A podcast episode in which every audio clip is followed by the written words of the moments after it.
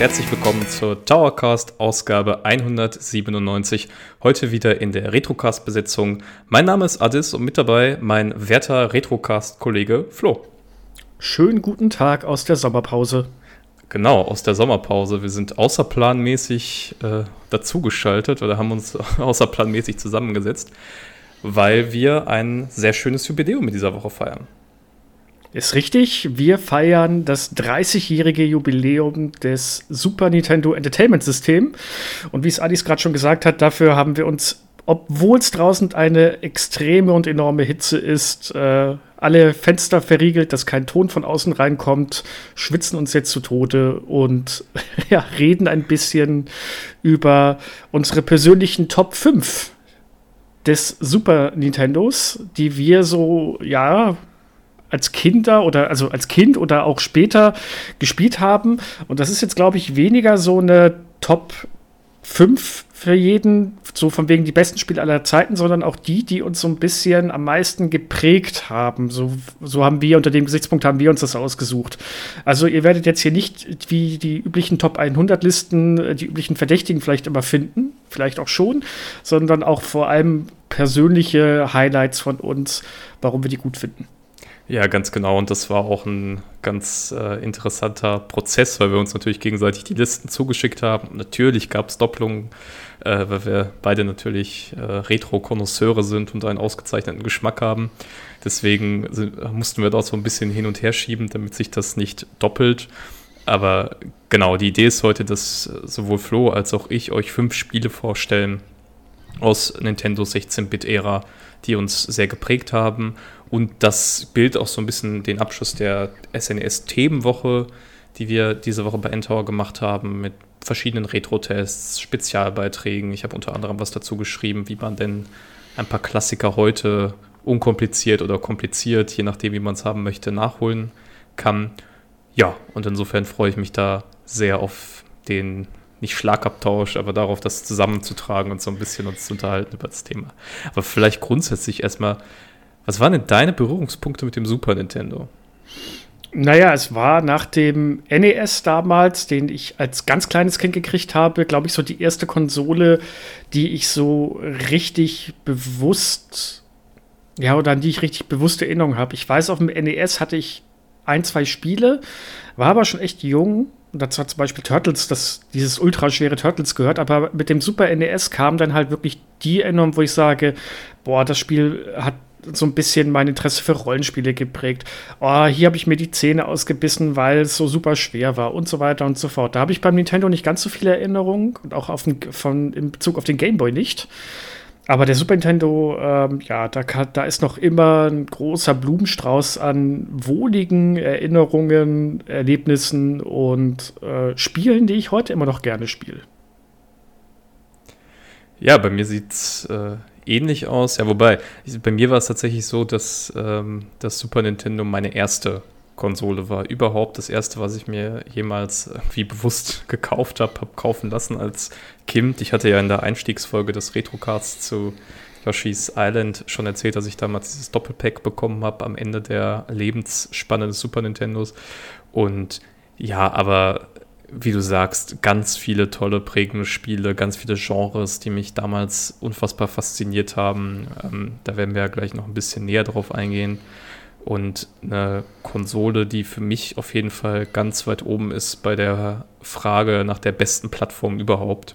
Ich glaube, das Super Nintendo zeichnet aus, anders als das SNES, äh, anders als das SNES, anders als das NES, ähm, dass es in vielerlei Hinsicht so eine Evolution darstellte von dem, was es schon gab. Also es gibt ganz viele super Nintendo-Spiele, die Fortsetzungen sind von bestimmten Reihen und ich habe oft das Gefühl gehabt, wenn ich mir das angeguckt habe, viele Serien, die auf dem NES angefangen haben, wurden dann auf dem SNES e so ein bisschen zu ihrer vorläufigen Perfektion geführt. Also sei es ein äh, Zelda Link to the Past, äh, sei es ein Super Mario World, äh, sei es ein äh, Castlevania, also diese ganzen großen Namen, die dann in einer sehr, sehr guten, polierten und auch heute noch ansehnlichen Fassung dann auf die Bildschirme gezaubert wurden. Ja, definitiv. Also es hat alles seinen Anfang beim NES gefunden und der Super NES ist quasi die Perfektion.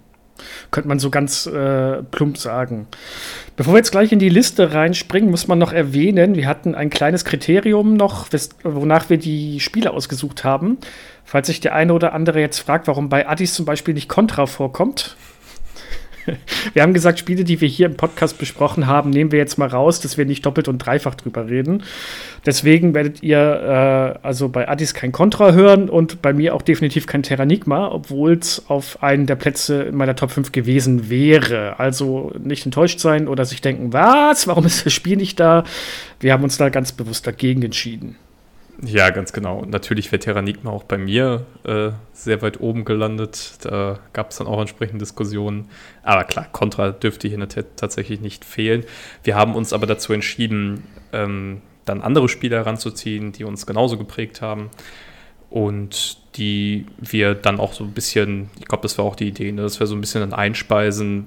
Hier hätte auch X stehen können, aber wir haben uns jetzt mal für diesen Ableger eines bestimmten Genres oder einer bestimmten Firma oder, oder sowas in der Art entschieden. Genau. Also, das ist ein bisschen ähm, ja, abwechslungsreicher ist. Das ist bei dir deutlich abwechslungsreicher als bei, als bei mir. Ich habe zwei Plattformer quasi, wenn man die so nennen möchte, zwei RPGs und ein, naja, wie auch immer man es nennen möchte, Aufbauspiel vielleicht. Ja, keine Ahnung. Da bist du ein bisschen äh, vielseitiger dahergekommen, aber ich konnte mich da jetzt wirklich nicht äh, groß anders entscheiden. Ja, das ist natürlich auch immer so eine Frage der persönlichen Präferenz. Ich habe tatsächlich so ein bisschen darauf geachtet, dass auch die Genres, die ich früher gespielt habe, ähm, die mich auch heute noch viel begleiten, alle so ein bisschen vertreten sind. Ähm, deswegen, ja, vielleicht eine an, etwas andere Liste, aber ähm, bestimmt viel Spannendes dabei in alle Richtungen. Ähm, wie machen wir es denn? Willst du den Anfang machen, Flo, mit deinem ersten Titel? Ja, fangen wir mal von hinten an. Nacheinander würde ich sagen, oder? Also ich fange ja, mit meiner 5 genau. an, du fängst mit deiner an. Ähm, bei der 5 habe ich mich echt schwer getan, weil da gab es wirklich, wirklich viele Titel, wo ich gesagt hätte, oh, die würden zumindest den fünften Platz meiner äh, Liste ausfüllen. Aber ich habe mich im Endeffekt für Mega Man X entschieden. Das ein bisschen exemplarisch für die vielen Mega Man-Spiele auf dem Super Nintendo ja steht. Mega Man X deswegen, weil ich finde, das ist so von der Entwicklung her und von dem, was das Spiel damals für einen Einschlag hatte, doch am größten ist. Ich habe das erste Mal mit einem Mega Man auf dem Super Nintendo Mega Man 7 gespielt.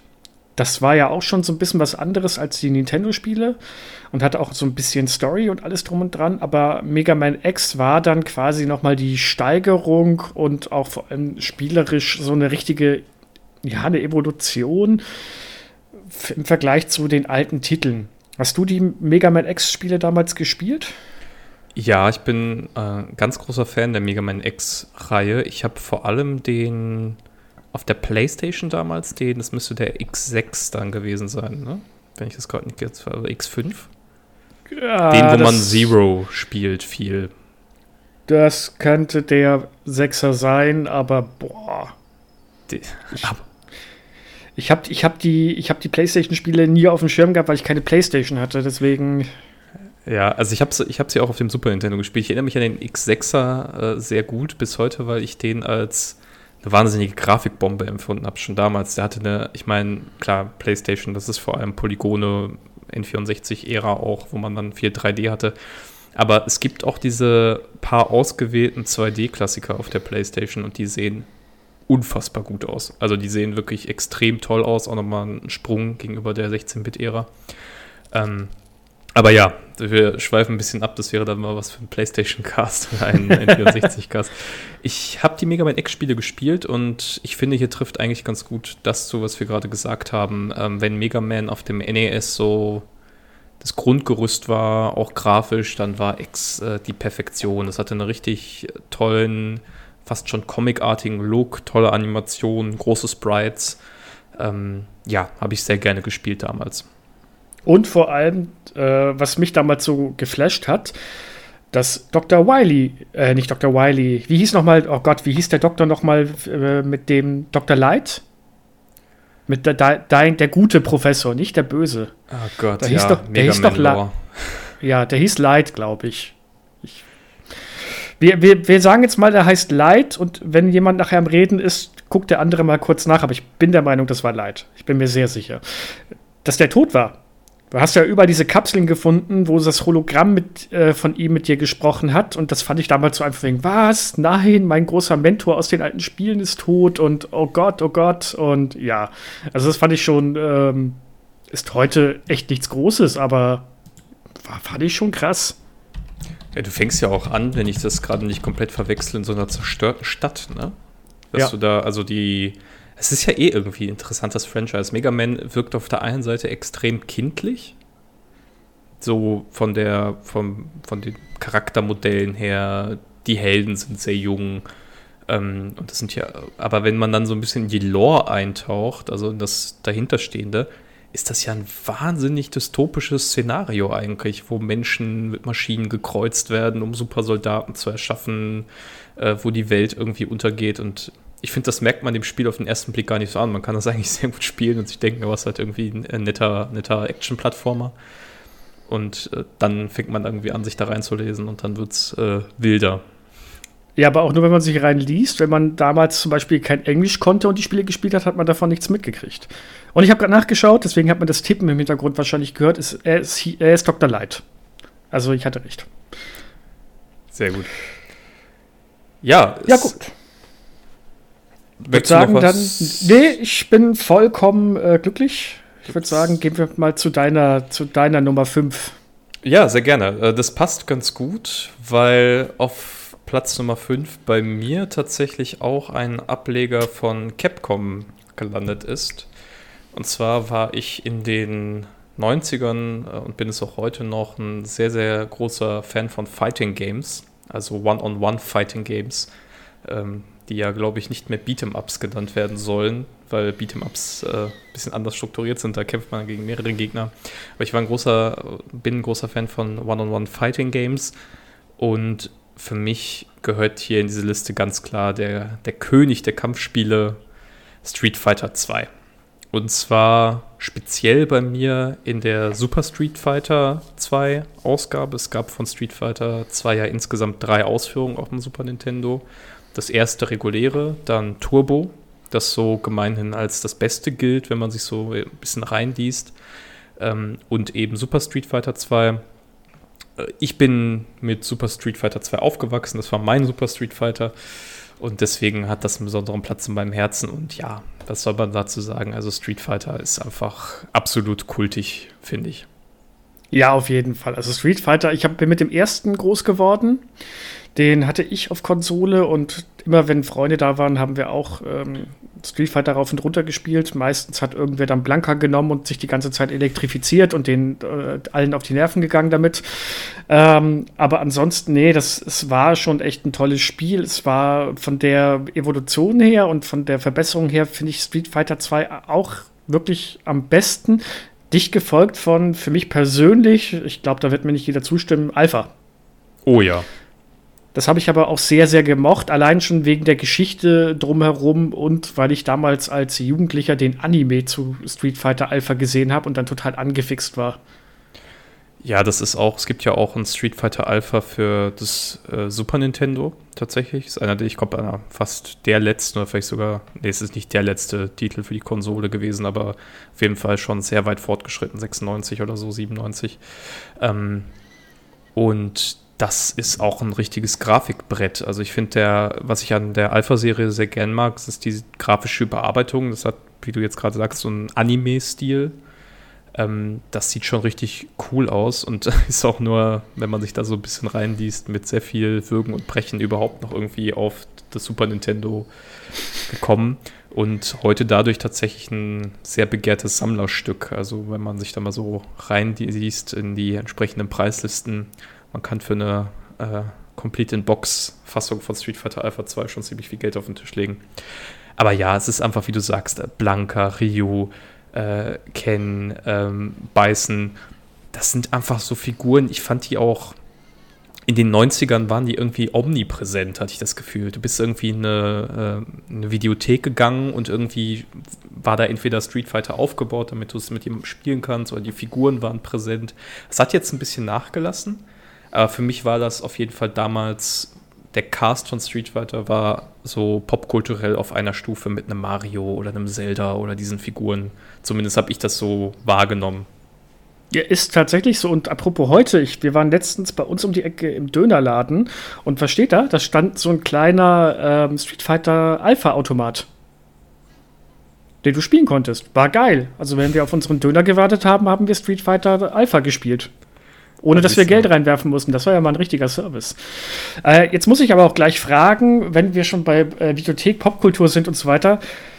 Äh, hast du dir den Street, die Street Fighter Realverfilmung mit Jean-Claude Van Damme damals angeschaut? Nee, tatsächlich nicht. Das äh, müsste ich mal nachholen. ja, also überlegst dir sehr gut, ob du dir das nachholen möchtest. Es ist ein ziemlich trashiger und wirklich nicht guter Film, aber ja, wobei, wenn man auf schlechte, trashige Filme steht, äh, kann man sich das mal geben. Hat nichts mit den Spielen zu tun. Gar okay. nichts. Äh, ja. Gut. Dann würde ich sagen, rücken wir auf Platz Nummer 4 vor. Und da habe ich, wo wir jetzt gerade bei Verfilmung sind, ein Spiel, das nur dafür entwickelt wurde, damit man eine TV- und Spielzeugserie starten konnte. Und zwar geht es um Earthworm Jim. Das tatsächlich damals nur ähm, äh, in Entwicklung gegeben wurde, weil man daraus eine Zeichentrickserie machen wollte. Und das Spiel sollte quasi die Kinder dazu anfixen, dass sie sich die Serie anschauen sollen. Ich habe mir die Serie nie angesehen, weil die hier in Deutschland halt nicht lief und im Nachhinein äh, ist mir die dann doch ein bisschen zu kindisch. Aber das habe ich jetzt zum Beispiel auch nicht gewusst. Es kam erst in der Recherche raus, als ich mich mal ein bisschen schlau gemacht habe. Also, hm, das war jetzt für mich komplett neu. Ja, das war halt so die Zeit der Maskottchen-Plattformer, wo man ähm, ja ganz viele so Versoftungen von irgendwelchen Tieren, tierähnlichen äh, Dingen hatte. Und ich erinnere mich auch noch sehr gut äh, an Earthworm Jim. Ähm, das taucht bei den SNES-Listen, habe ich das Gefühl, nicht ganz so oft auf weil viele irgendwie die Mega Drive-Fassung für die Ultimative handeln. Es war ja auch ein Multi, Multiplattform-Spiel, aber ich kann es damals auch vom Super Nintendo und äh, habe die Super Nintendo-Fassung auch heute noch. Und ja, äh, es ist ein sehr lustiges Spiel nach wie vor. Und vor allem ein ziemlich ziemlich böser und dunkler Humor, wenn man es oh, mal ja. so genau nimmt. Also das ist schon, das ist schon ziemlich, ähm, ziemlich heftig, was da so teilweise passiert. Aber ähm, auch allein vom Spielerischen her war das eigentlich immer ähm, herausfordernd und wirklich, ja, es war schwierig. Oh ja, gerade wenn man es nicht auf einem Emulator spielt und man zurückspulen kann, sondern tatsächlich the real deal irgendwie hat. Ich finde, der Humor erinnert mich heute, ich glaube, damals war es, ja, wobei damals ist jetzt auch vielleicht falsch formuliert, aber es hatte halt so Anleihen von sowas, was man heute so Rick und Morty Humor nennen würde. Ja, definitiv. Ich. Also es ist auf der einen Seite vielleicht konsumierbar für Kinder in irgendeiner Form, aber der übergeordnete schwarze Humor sticht dann eigentlich erst raus, wenn man ein bisschen, bisschen mehr Hirnschmalz zwischen den Ohren hat und erwachsen wird und sich dann denkt, was geht hier ab?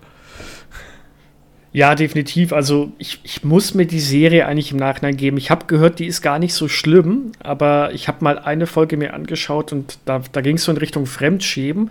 Aber bei Rick und Morty habe ich auch mehrere Versuche gebraucht, bis ich mal anfangen konnte und mir gedacht habe, okay, die kann ich mir weiter anschauen. Ich finde halt auch äh, von Jim, das ist ja von Shiny Entertainment. Die sind vor allem äh, PC-Spielern wie mir aus der damaligen Zeit auch bekannt von Spielen wie MDK, äh, super Third-Person-Shooter mit einem eigentlich noch viel böserem schwarzen Humor als Earthworm Jim. Und die haben sich dann halt an diesem Spiel versuchen dürfen. Und ähm, ja, also was man da teilweise schon für äh, tolle, ja, man hat schon diesen endlos äh, Munitionsshooter gehabt, wenn man mit seiner Knarre durch die Gegend schießen konnte. Man musste aber auch die Plattformeinlagen mit, ähm, bewältigen, indem man halt mit seinem eigenen Kopf sich von äh, Plattform zu Plattform geschwungen hat. Und dann die Hintergründe und die Musik. Also es war halt einfach ein sehr bizarres, aber einfach nur geniales Spielerlebnis, das man als Kind tatsächlich nicht so wertschätzen konnte, wie jetzt im Nachhinein als Erwachsener. Und es sieht wirklich absolut fantastisch aus. Bis ja. heute. Also ja. hat ganz, ganz viel von seinem Charme, oder ich würde sagen sogar alles von seinem Charme behalten. Und kannst du so noch heute jemandem zeigen und der wird sagen, ja, das sieht, das sieht doch ganz ordentlich aus. Hast du den zweiten gespielt mal? Ich habe den gespielt. Ich weiß, dass der gemeinhin als der bessere Teil gilt, da er auch noch ein bisschen verrückter war und dann so einen Sidekick eingeführt hat.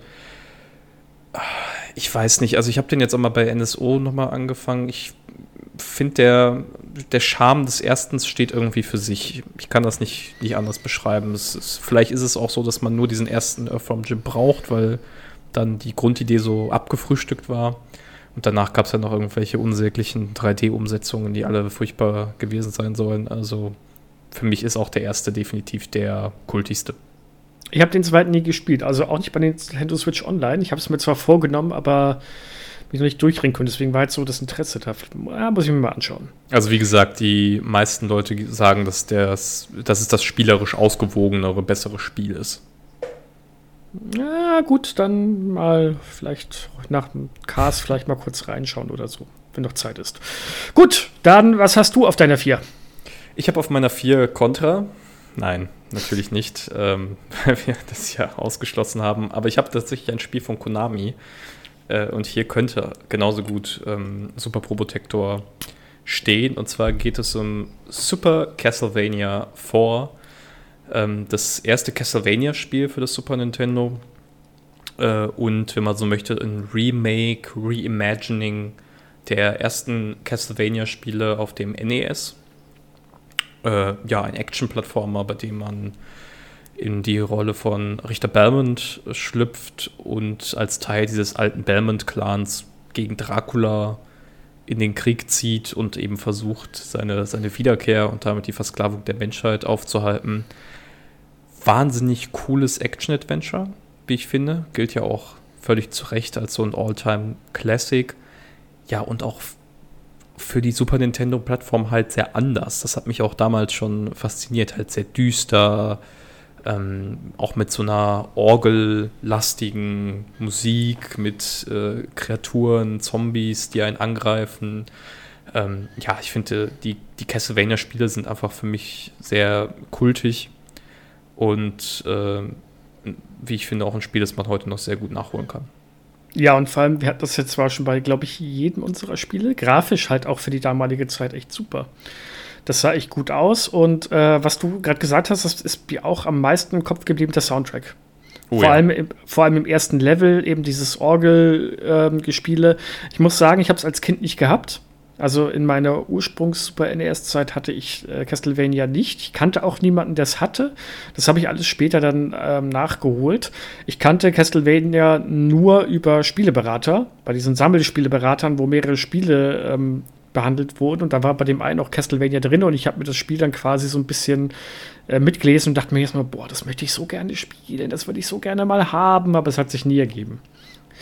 Und jetzt so im Nachhinein, als ich es dann mal als Erwachsener gespielt habe, muss ich sagen, macht heute immer noch Spaß, ist ein, ist ein hammergutes Spiel und ähm, ja, vor allem eben düster für die damalige Zeit. Also so richtig.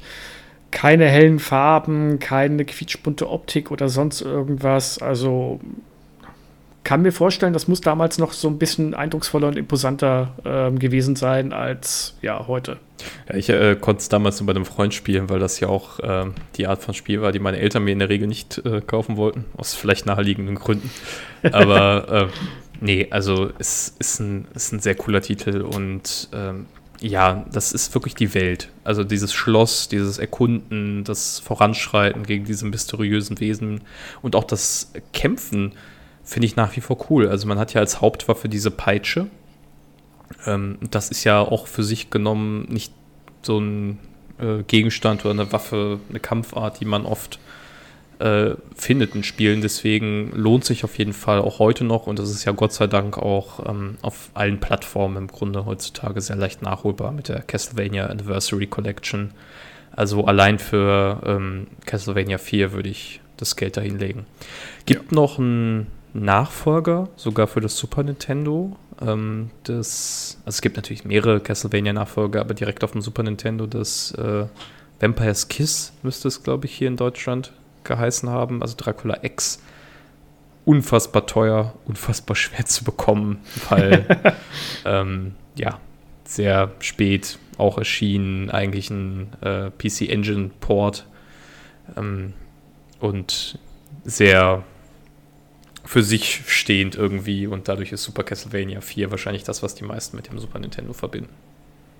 Ja, hätte ich jetzt aber auch spontan gesagt, weil das Nachfolger gab, das wusste ich jetzt spontan gar nicht. Also, dass es den auf dem Super Nintendo gab, wusste ich jetzt nicht, aber gut.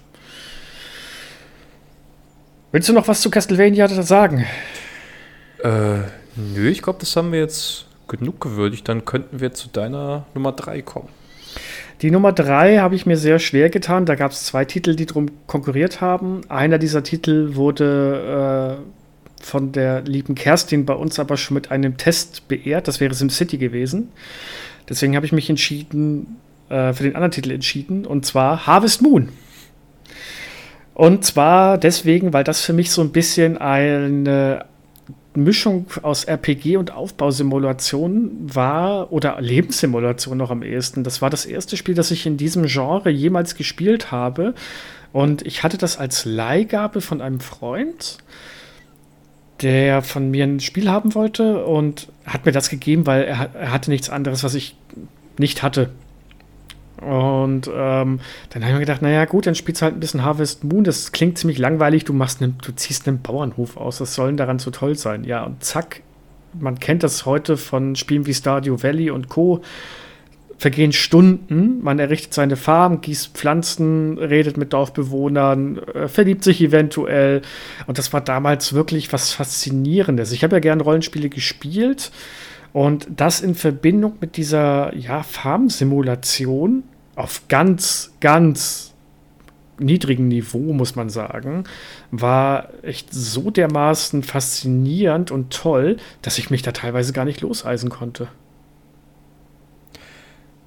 Das ist äh, interessant, dass du das Spiel jetzt hier reinbringst. ich habe tatsächlich mit diesen Farming-Simulationen nie eine größere Berührungspunkte gehabt, obwohl das ja eigentlich so eine Spieleart ist, die unfassbar beliebt ist. Also wir haben ja Harvest Moon, da gibt es ja auch Rune Factory, das geht ja, ich glaube, es hat einen stärkeren Fantasy-Touch, aber es geht ja auch so ein bisschen in diese Richtung.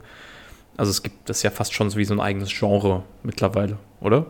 Ja, ja, das ist, also ich würde es als Farm-Simulation, naja, Farm-Simulation wäre jetzt Landwirtschaftssimulator. Aber ja, das kannst du schon wirklich als Farm-RPG? Ich weiß es nicht. Aber das würde ich schon als eigenes Spielgenre äh, sehen. Ja. Und ich habe da irgendwie nie Berührungspunkte mit gehabt, also bis, bis heute nicht. Aber wenn ich das richtig verstehe, ist die Faszination auch dieses, ja, dass man nicht nur was Eigenes aufbaut, sondern viele sagen ja auch, sie spielen das zum Abschalten oft. War das auch so was, was bei dir dann der Fall war, dass du dich da gut entspannen konntest bei, oder? Also damals wahrscheinlich nicht. Ich glaube, mich hat damals diese, dieses dieser Aufbaupart äh, fasziniert so ein bisschen, weil ich habe auch äh, SimCity, wie gesagt, ganz gerne gespielt auf dem Super Nintendo. Und davon gab es ja nicht wirklich viele Spiele. Aber dann war, dass man das noch mit einem Rollenspielsystem verbunden hat, im Sinne von, dass du Leuten Geschenke machen kannst und mit ihnen reden kannst und bestimmte Sachen einhalten musst, also Quests quasi erledigen musst. Das war für mich damals so ein bisschen der Einstieg. Und ich glaube, wenn ich Harvest Moon damals nicht gespielt hätte, würde es mir so gehen wie dir. Ich hätte heute äh, für Spiele wie Stardew Valley nie irgendwelches Interesse gehabt. Und ähm, ja, Stardew Valley ist für mich dann quasi so ein bisschen die Perfektion von diesem ganzen System gewesen. Also hat es meiner Meinung nach schon berechtigt irgendwie den Platz 3 bei mir verdient. Auch wenn ich sagen muss, ich habe die Nachfolger von Harvest Moon nie angerührt, weil die immer auf Plattformen waren, die ich nicht hatte und auf dem PC gab es damals sowas nicht. Deswegen war Harvest Moon da immer relativ einzigartig, hat mich aber doch sehr lange beschäftigt und auch, ja, ein bisschen geprägt. Hilf mir mal kurz weiter. Harvest Moon gibt es ja bis heute. Ja. Aber die Lizenz ist doch irgendwie gewechselt. Oh Gott, ja, das ist ähm, die Lizenz, also die Leute, die Harvest Moon gemacht haben, machen, soweit ich weiß, heutzutage Story of Season. Story of Seasons, genau. Das und das, das, das heutige Harvest Moon, das ist ein anderer Entwickler oder Publisher, der dahinter steckt. Also Entwickler auch, aber auch Publisher und die haben ja keinen wirklich guten Ruf, diese neuen Harvest Moon-Spiele. Mhm. Deswegen wird ja immer gesagt, wenn man ein Harvest Moon-ähnliches Spiel spielen möchte, dann soll man Story of Season spielen oder, was ich persönlich empfehlen kann, ähm, Stardew Valley. Das habe ich jetzt mit meiner Frau eine Zeit lang wirklich rauf und runter im Koop-Modus gespielt. Also Ja, das war auch immer mein Infostand. Ja, und heute ist das tatsächlich für mich oder so ein Abschaltspiel. Man hockt sich abends noch mal irgendwie eine Stunde vom Schlafengehen zusammen mit der Switch bei uns. Im Idealfall hockt, legt man sich ins Bett. Vom Schlafengehen spielt man noch mal eine halbe Stunde oder Stunde zusammen und macht die Farm groß, geht noch mal irgendwie in den Dungeon und erledigt ein paar Monster und dann legt man sie weg und ja, das war's dann. Das ist so dieses Entschleunigte ein bisschen. Ja, dann haben wir doch ein, mal ein bisschen Abwechslung reingemacht von den Action-Plattformern und Action-Spielen. Ähm, hast du noch was zu Harvest Moon, das du ergänzen möchtest? Nee, ähm, nicht mehr. Nix mehr. Kann man das, ich überlege gerade, kann man das gut nachholen? Gibt es das bei Nintendo Switch Online gerade? Nee, ich glaube nicht, dass ich wüsste. Sonst hätte ich es, glaube ich, schon mal wieder gespielt. Ich glaube, okay. da muss man tatsächlich auf die Original-Software zurückgreifen, wenn man das Super Nintendo-Spiel spielen möchte. Okay, da bin ich tatsächlich auch nicht so drin, was die Verfügbarkeit angeht, weil, wie gesagt, es war jetzt nicht so eine der Spielereien oder Spiele, die mich so fasziniert haben. Aber ja, wenn sich unsere Zuhörerinnen und Zuhörer schlau machen, werden sie da bestimmt eine gute Möglichkeit finden. Auf jeden Fall.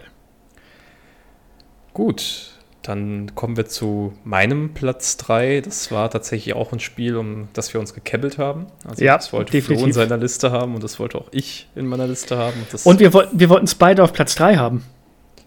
Stimmt. Wir hatten ja. wir, Platz 1 und 3 waren bei uns identisch und deswegen mussten wir uns drum, drum streiten. Ja, und ich habe tatsächlich dann freiwillig Platz 1 geräumt, aus dem einfachen Grund, ähm, weil obwohl ich dieses Spiel auf Platz 3 gesetzt habe, es für mich eine, einen ganz, ganz, ganz hohen Stellenwert hat. Und zwar reden wir über einen absoluten Rare und Nintendo-Klassiker, Donkey Kong Country 2. Wer die Donkey Kong Country-Reihe kennt auf dem Super Nintendo, der weiß, wir reden über drei Plattformspiele, die vom äh, britischen Studio Rare entwickelt wurden. Eben im äh, Universum der äh, Donkey Kongs äh, aus, aus äh, dem Nintendo-Universum, also angefangen mit dem Granky Kong. Granky Kong war meines Wissens der Gorilla, gegen den Mario das erste Mal gekämpft hat. So wird genau, das in der ja. Lore quasi begründet. Genau, und dann sind das seine Enkelkinder und Söhne quasi und Nichten, die dann da eine Rolle spielen. Und der erste Donkey Kong Country gilt völlig zu Recht als ein absoluter Klassiker und zeichnete sich insbesondere durch diese wahnsinnig tolle, ja fast schon 3D-Grafik aus. Also du hattest dann zwar eine 2D-Ansicht, aber du hast Modelle gehabt, die super äh, für die damalige Zeit halt sehr hochauflösend waren, auch in entsprechenden Settings und so einen sehr eigenen Stil hatten. Und das ist auch ein schönes Spiel. Ich finde aber, dass Donkey Kong Country 2 der in jederlei Hinsicht bessere Nachfolger ist. Du hast ein noch ausgefalleneres, kreativeres Leveldesign. Du hast mit Dixie Kong einen zweiten Charakter neben dem äh, kleinen, äh, jetzt habe ich den Namen vergessen. Diddy. Kong. Diddy Kong, genau. Neben Diddy Kong, der eigentlich quasi sich mit Dixie Kong aufmacht, um, um Donkey Kong zu retten. Und ich finde dieses, auch dieses Paar von Dixie Kong und Diddy Kong, das hat dem Spiel einfach genau die richtige Abwechslung gegeben, weil Dixie Kong ja durch ihre Propellerhaarfunktion sich ein bisschen anders gesteuert hat und die Unterschiede zwischen Donkey Kong und Diddy Kong waren eher so ein bisschen marginal. Die gab es zwar auch, also mit Blick darauf, welche Gegner man beispielsweise attackieren kann, aber das war für mich hier nochmal um so viele Level besser und auch es gibt so viele Level, an die ich mich erinnern kann, das Piratenschiff, die verschiedenen Abschnitte später, also ganz, ganz tolles Spiel und ich würde wahrscheinlich sagen, mein bis heute liebster Plattformer.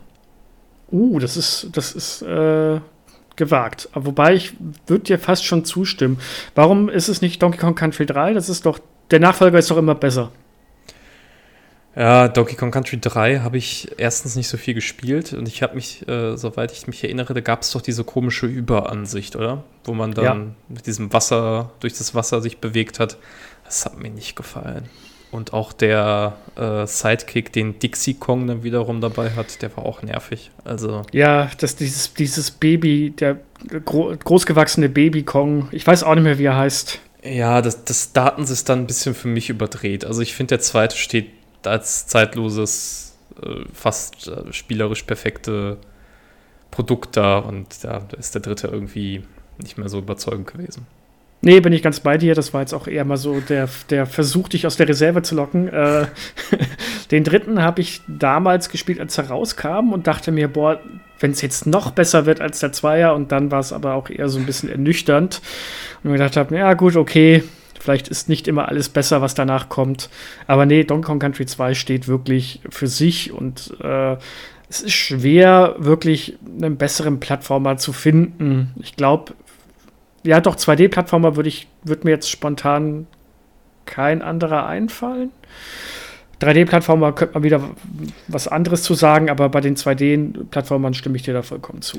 Ja, ich finde, was vor allem besser gelöst ist im zweiten Teil, ist, ähm, ist vielleicht auch ein bisschen verzerrte Wahrnehmung. Ähm, der erste hatte noch sehr viele Trial-and-Error-Passagen. Also insbesondere diese verflixte Lorenfahrt, die man oh, da ja. machen muss, ja, ja. wo du einfach, also da bist du mit einer Geschwindigkeit durch diesen, äh, durch diese Mine gerast und du musstest einfach scheitern. Also ich habe, ich weiß nicht, wie jemand mit normaler menschlicher Reaktionsfähigkeit ähm, das im ersten Anhieb schaffen soll. Ähm, Guck mal, da kommt eine Chor, äh, nee, da kommt ein Abgro und dann war es das. Und genau. Und das war beim zweiten irgendwie besser. Da hatten sie das besser gelöst. Oder es war immer noch sehr anspruchsvoll, aber das hatte nicht so viele Momente, wo ich davor saß und mir dachte, boah, ist jetzt irgendwie unfair. Da konnte ich jetzt doch irgendwie gar nicht drauf reagieren. Nee, keine Widerrede, äh, stimme ich dir zu.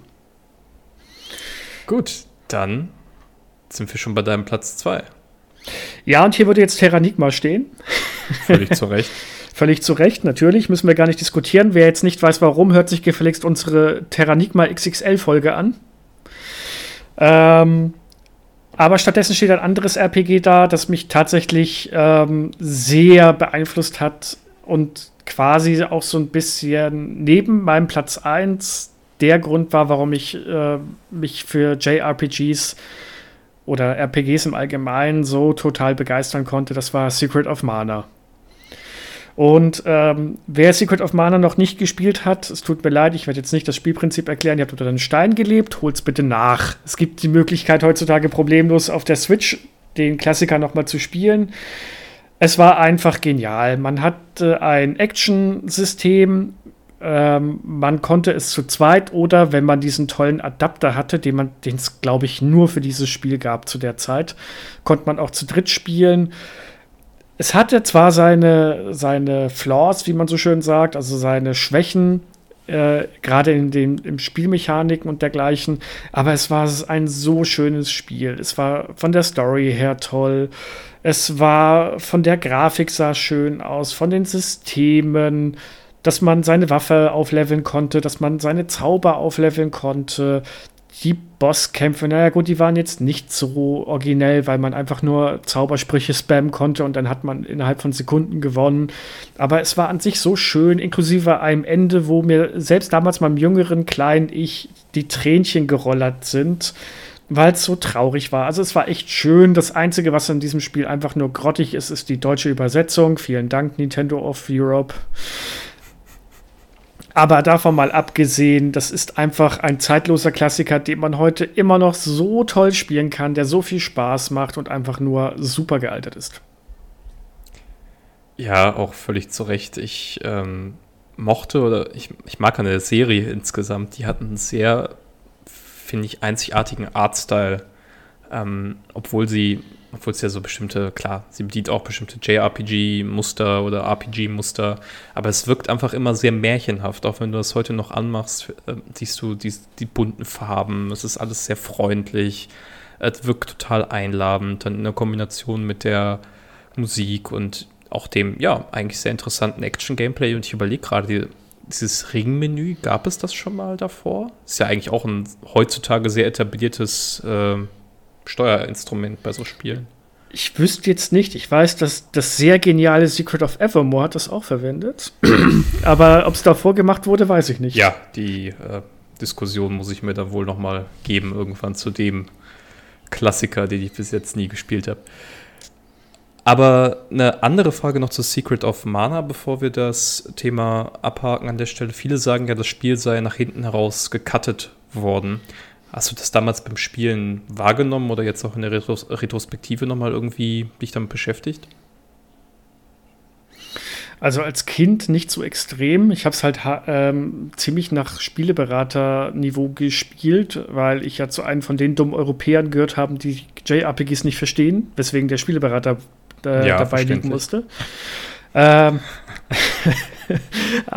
was man ähm, tatsächlich gemerkt hat und auch damals schon, es wurde ein ziemliches Boss- und Gegner-Recycling vorgenommen. Das heißt, man hatte immer gleiche Gegner und Boss-Typen, die einfach nur in einer anderen Farbe und einen anderen Namen hatte. Also dahingehend hat man im Nachhinein schon gemerkt, ihnen sind entweder die Ideen, das war damals mein Gedanke ausgegangen, oder Wahrscheinlich wird es, wie du sagst, von der Produktion her notwendig gewesen sein, dass entweder Zeit, Budget oder sonst was gefehlt hat. Also, äh, dass da ziemlich viel Recycling stattgefunden hat, ja, auf jeden ich Fall. Ich meine, also ich will jetzt keine falschen Informationen verbreiten, aber ich meine mich zu erinnern, dass doch Secret of Mana auch eins der Spiele war, die ursprünglich eigentlich für diese CD-Erweiterung des Super Nintendos erscheinen sollten.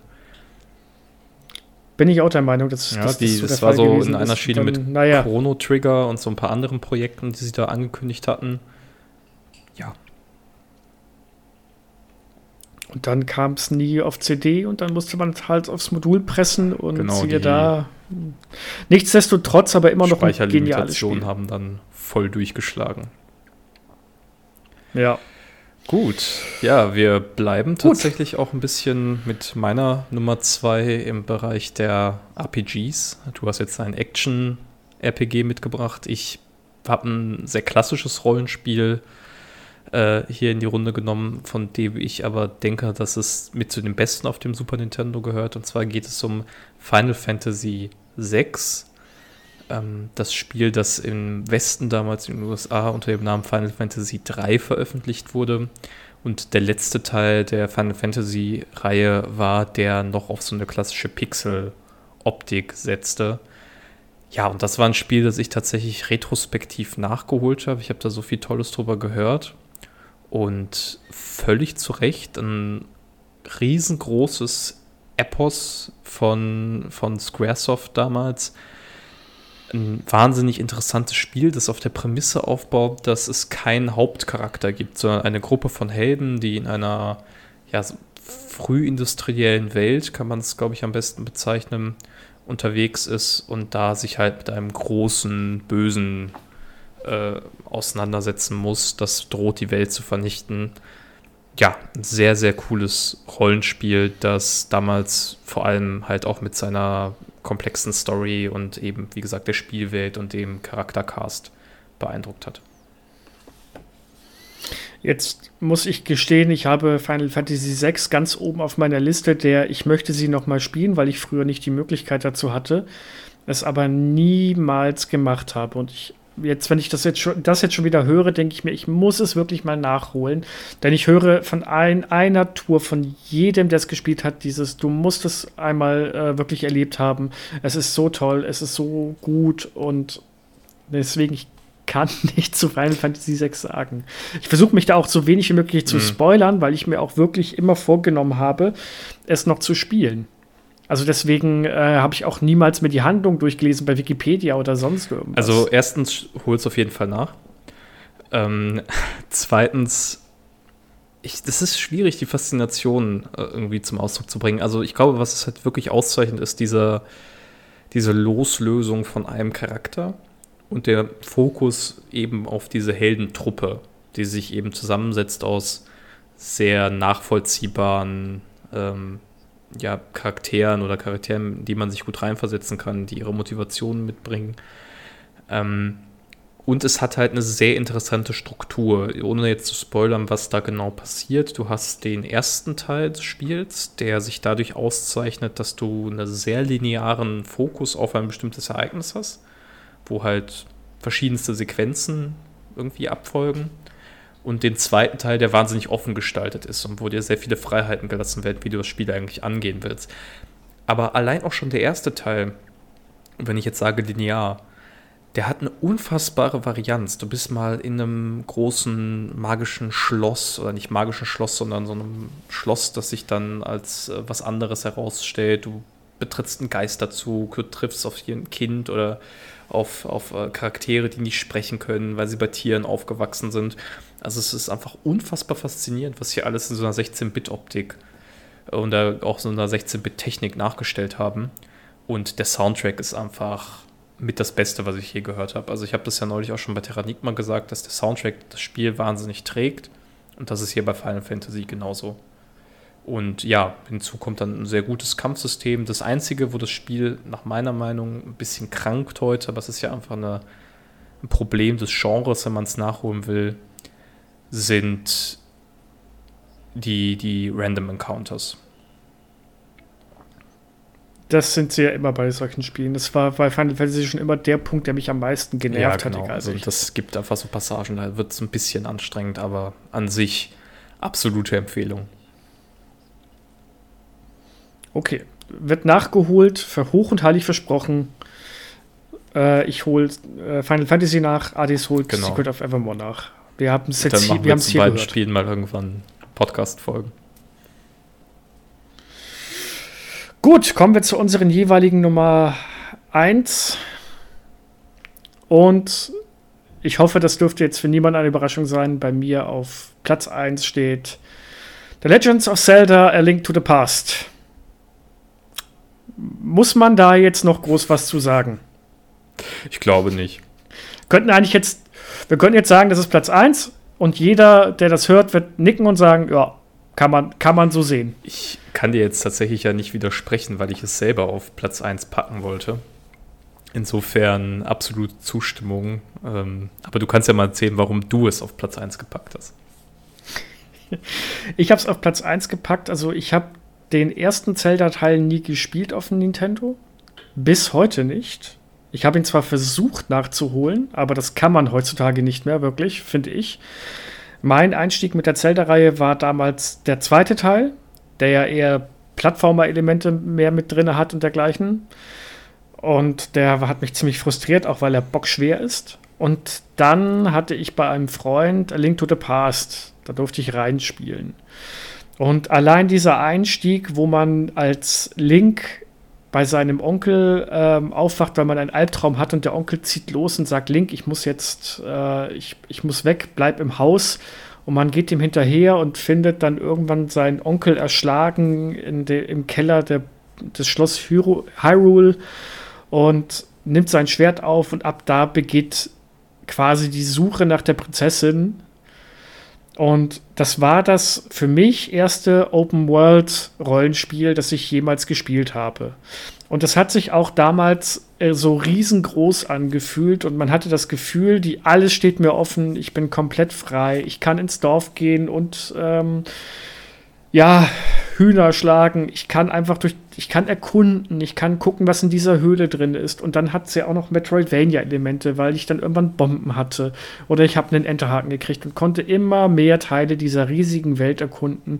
Und das hat sich vor allem als Kind so dermaßen toll angefühlt, dass ich sagen muss, das ist das einschneidendste und beste Spielerlebnis, das ich auf den Super Nintendo jemals hatte.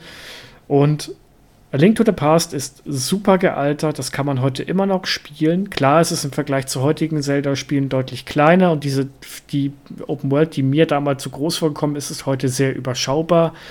Aber es ist einfach nur genial. Auch von der Geschichte her, die zwar recht banal ist, aber trotzdem süß und gut aufgemacht wurde. Ja, also es ist, es macht eigentlich alles richtig. Es gibt nichts an A Link to the Past, wo ich sagen würde, das ist wirklich makelhaft. Ja, volle Zustimmung. Und das in Kombination mit der Tatsache, dass ähm, auch da die Technik sehr beeindruckend ist für die damalige Zeit.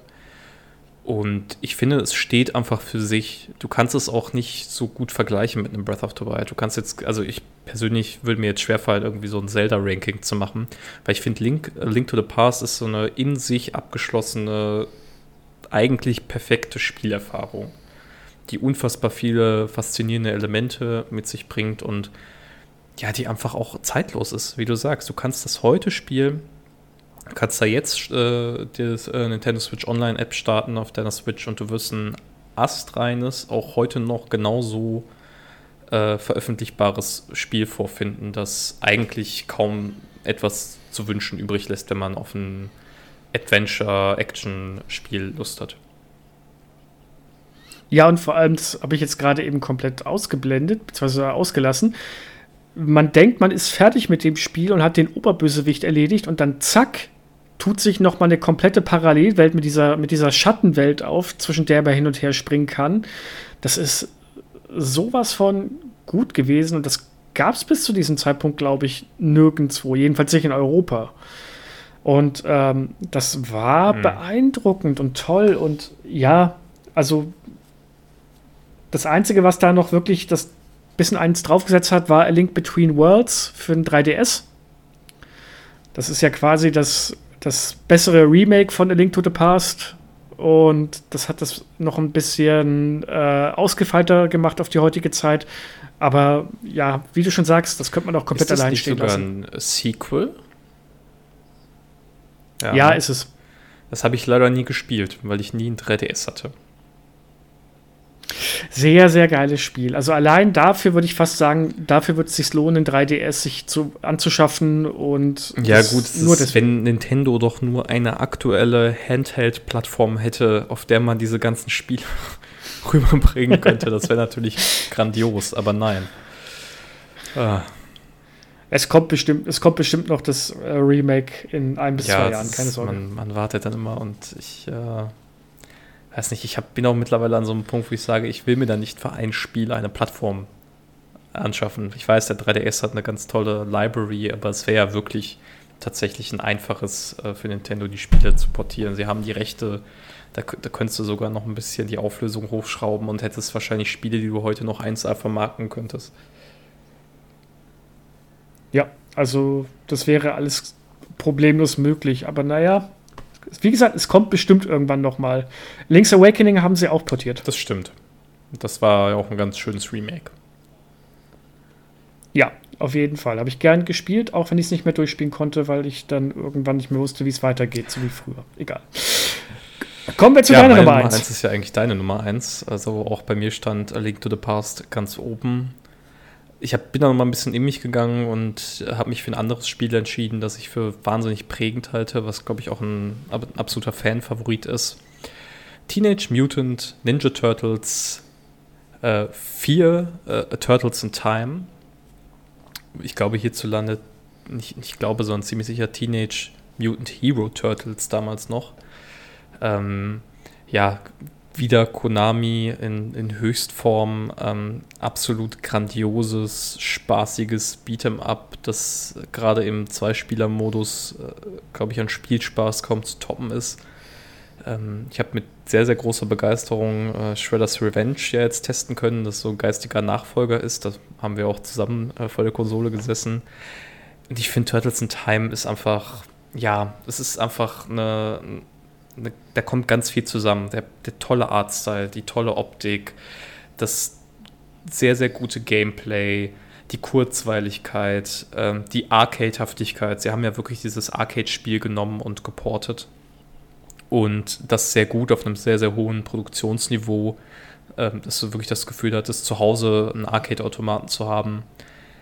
Ja, und das äh, wäre für mich definitiv ein Kandidat, der es auch verdient, als äh, mit das prägendste Super Nintendo-Spiel für mich persönlich bezeichnet zu werden.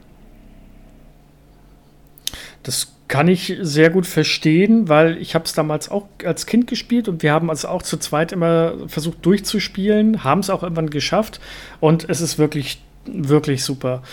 Die verschiedenen Spielelemente, auch der Humor, teilweise, diese ganz vielen kleinen, liebevollen Details und auch die Sachen, die dann nachher äh, extra fürs Super Nintendo ähm, quasi entwickelt wurden. Ja, zum Beispiel dieser Bosskampf mhm. mit Shredder im Technodrom, wo du Leute gegen den Bildschirm werfen musst, die, die Foot Clan Soldiers. Das gab es ja in der Arcade-Version meines Wissens nicht. Also da, da war wirklich, ist ein Spiel, was ich sagen würde, das sehe ich definitiv auf den Top 2 und da du jetzt A Link to the Past rausnehmen musstest, völlig gerechtfertigt, dass das auf Platz 1 bei dir steht. Ja, und ich freue mich da auch wahnsinnig. Das war ein Spiel, das aufgrund der Lizenzthematik ähm, sehr lange verschollen war und auch entsprechend nur sehr schwer zu bekommen war. Ähm, ich freue mich jetzt wahnsinnig auf die ähm, Coverbanga Collection. Wir nehmen das jetzt hier Mitte August 2022 auf und Ende des Monats, am 30. August, erscheint äh, die Coverbanga Collection von Konami, die alle Super Nintendo, Handheld, Mega Drive Klassiker von Konami und auch Arcade Ports in einer Sammlung vereint. Und ja, da freue ich mich einfach, einfach sehr drauf. Das wird bestimmt toll und ähm, bin sehr gespannt, wie die Sammlung wird. Und ja, es ist einfach, ich finde, die, die Ninja Turtles sind auch wieder so ein typisches 90er-Jahre-Phänomen, auch wenn sie natürlich noch ein bisschen älter sind, meines Wissens nach. Einfach wahnsinnig tolle Zeit und geht heute noch genauso gut. Einfach einen Kumpel schnappen, Bierchen aufmachen, Super Nintendo an und Turtles in Time spielen. Sehr gute Zeit. Ja, das geht immer. Das kannst du bis heute, wie du schon sagst, einfach machen. Das ist so ein Selbstläufer kenne auch nur wenige, die wirklich gar kein Interesse an dem Spielprinzip haben. Aber äh, ja, nee, also völlig zu Recht, völlig zu Recht. Ja, dann haben wir jetzt unsere zehn prägendsten Super Nintendo-Spiele genannt. Ja, es äh, war eine schöne Zeit.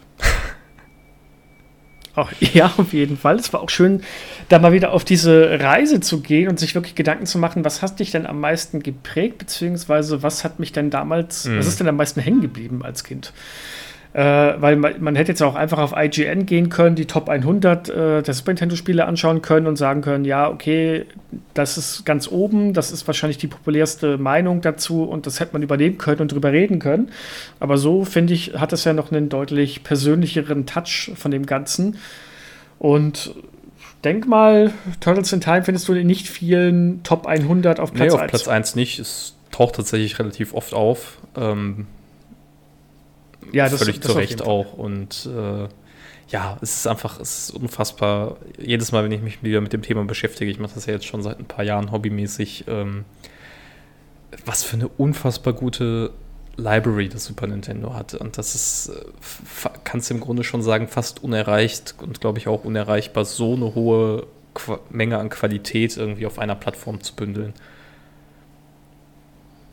Ja, aber die Switch äh, schickt sich ja deutlich an, wenn sie jetzt noch ein paar Jahre, ich denke mal, der Nachfolger wird noch ein bisschen auf sich warten lassen, bei dem Erfolgserlebnissen, die Nintendo zurzeit hat. Also ich denke mal, so zwei Jahre oder so haben wir die Switch noch. Mal gucken, was dann damit noch kommt. Also Zeit für ein, zwei Remakes gibt es da auf jeden Fall noch. Aber wenn du ansonsten nichts mehr zu sagen hast, dann würde ich sagen, lassen wir wieder ein bisschen frische Luft hier durch die Räume und begeben uns wieder zurück in unsere wohlverdiente Sommerpause. Das können wir machen. Wobei, so richtig Sommerpause haben wir ja auch nicht. Jetzt vielleicht vom Podcast, aber nächste Woche sind wir auf der Gamescom. Ja, stimmt. Beide. Und äh, werden da auch persönlich von berichten. Also wir werden uns auch mal die Retro-Area anschauen und alles. Und äh, wenn ihr auch auf der Gamescom sein solltet und ihr seht uns und erkennt unsere Konterfei von der Redaktionsseite wieder. Äh, also ich, ich, weiß nicht, ob ich für Adi sprechen kann, aber äh, ihr könnt mich gerne ansprechen. Ich glaube zwar nicht, dass das großartig passieren wird, aber hey, ich habe es jetzt einmal sagen, gesagt. Ich glaube, wir hatten der, der, äh, der äh, Mick Jagger-Moment, wo du dann irgendwie bejubelt wirst, das wird noch ein bisschen auf sich warten lassen. Ich glaube auch, weil ich glaube, ich glaube, wenn das wirklich hinkommen wird und jetzt jemand kommen würde und sagt, oh, ich kenne dich vom, End, äh, vom Endtower äh, Cast, ich wüsste, glaube ich, gar nicht, was ich sage. Also von daher ist, glaube ich, ganz gut, wenn mich keiner wiedererkennt. Ansonsten ähm, würde ich sagen, dann war es das jetzt. Wir sehen uns im September mhm. wieder mit einem Thema, das wir noch nicht wirklich festgelegt haben. Wir sind da noch uns nicht, wir waren uns noch nicht hundertprozentig einig, oder? Ja, es oder gab so ein, zwei Kandidaten aber das halten wir uns noch ein bisschen offen. Ist ja auch noch ein bisschen Zeit bis dahin. Richtig, wenn wir jetzt hier irgendwas sagen und dann entscheiden wir zwischen den anders, heißt es, aber ihr habt doch damals gesagt, dass ihr äh, Secret of Evermore durchsprecht und äh, ja, das, das, das, kommt, das kommt. Wir haben es ja schon letzte Folge ähm, auf Band aufgenommen, aber nicht nächste Folge, keine, keine Sorge. Alice hat noch ein bisschen Schonfrist. Ja, danke dafür. Gut, dann Addis, es war mir eine Freude. Ja, gleichfalls, Flo. Und ich würde sagen, macht's gut Habt noch ein paar schöne Wochen, bis es weitergeht. Da fehlt doch, doch aber der, der Hinweis, ja. äh, wo man uns finden kann auf ntower.de, auf äh, Apple Podcasts, Spotify. Achso, ihr habt es gerade von Adis gehört, wo ihr uns überall finden könnt. Ich habe noch vergessen, dass ihr natürlich auch auf der programmierbaren Kaffeemaschine uns auch noch findet, wenn ihr ja, lang wir genug sind direkt sucht. neben Doom und Skyrim und in den äh, Top 10 der Download-Liste. Genau. genau. Äh, ansonsten, nach den Ferien bewegen wir uns mit großen Schritten auf die 200 zu. Mhm. Und nach, den, nach, der, nach den Ferien, Schrägstrich, nach der Pause, äh, sind erstmal wieder Dennis und Felix dran mit brandaktuellen Folgen rund um aktuelle Nintendo-Themen. Dann sind wir noch einmal dran und dann kommt es zur großen Jubiläumsfolge, auf die ihr schon gespannt sein könnt. Und bis dahin wünsche ich euch allen einen schönen Tag, eine gute Zeit und genießt das schöne Wetter und versucht bitte nicht am Hitzetod zu sterben. Tschüss. Tschüss.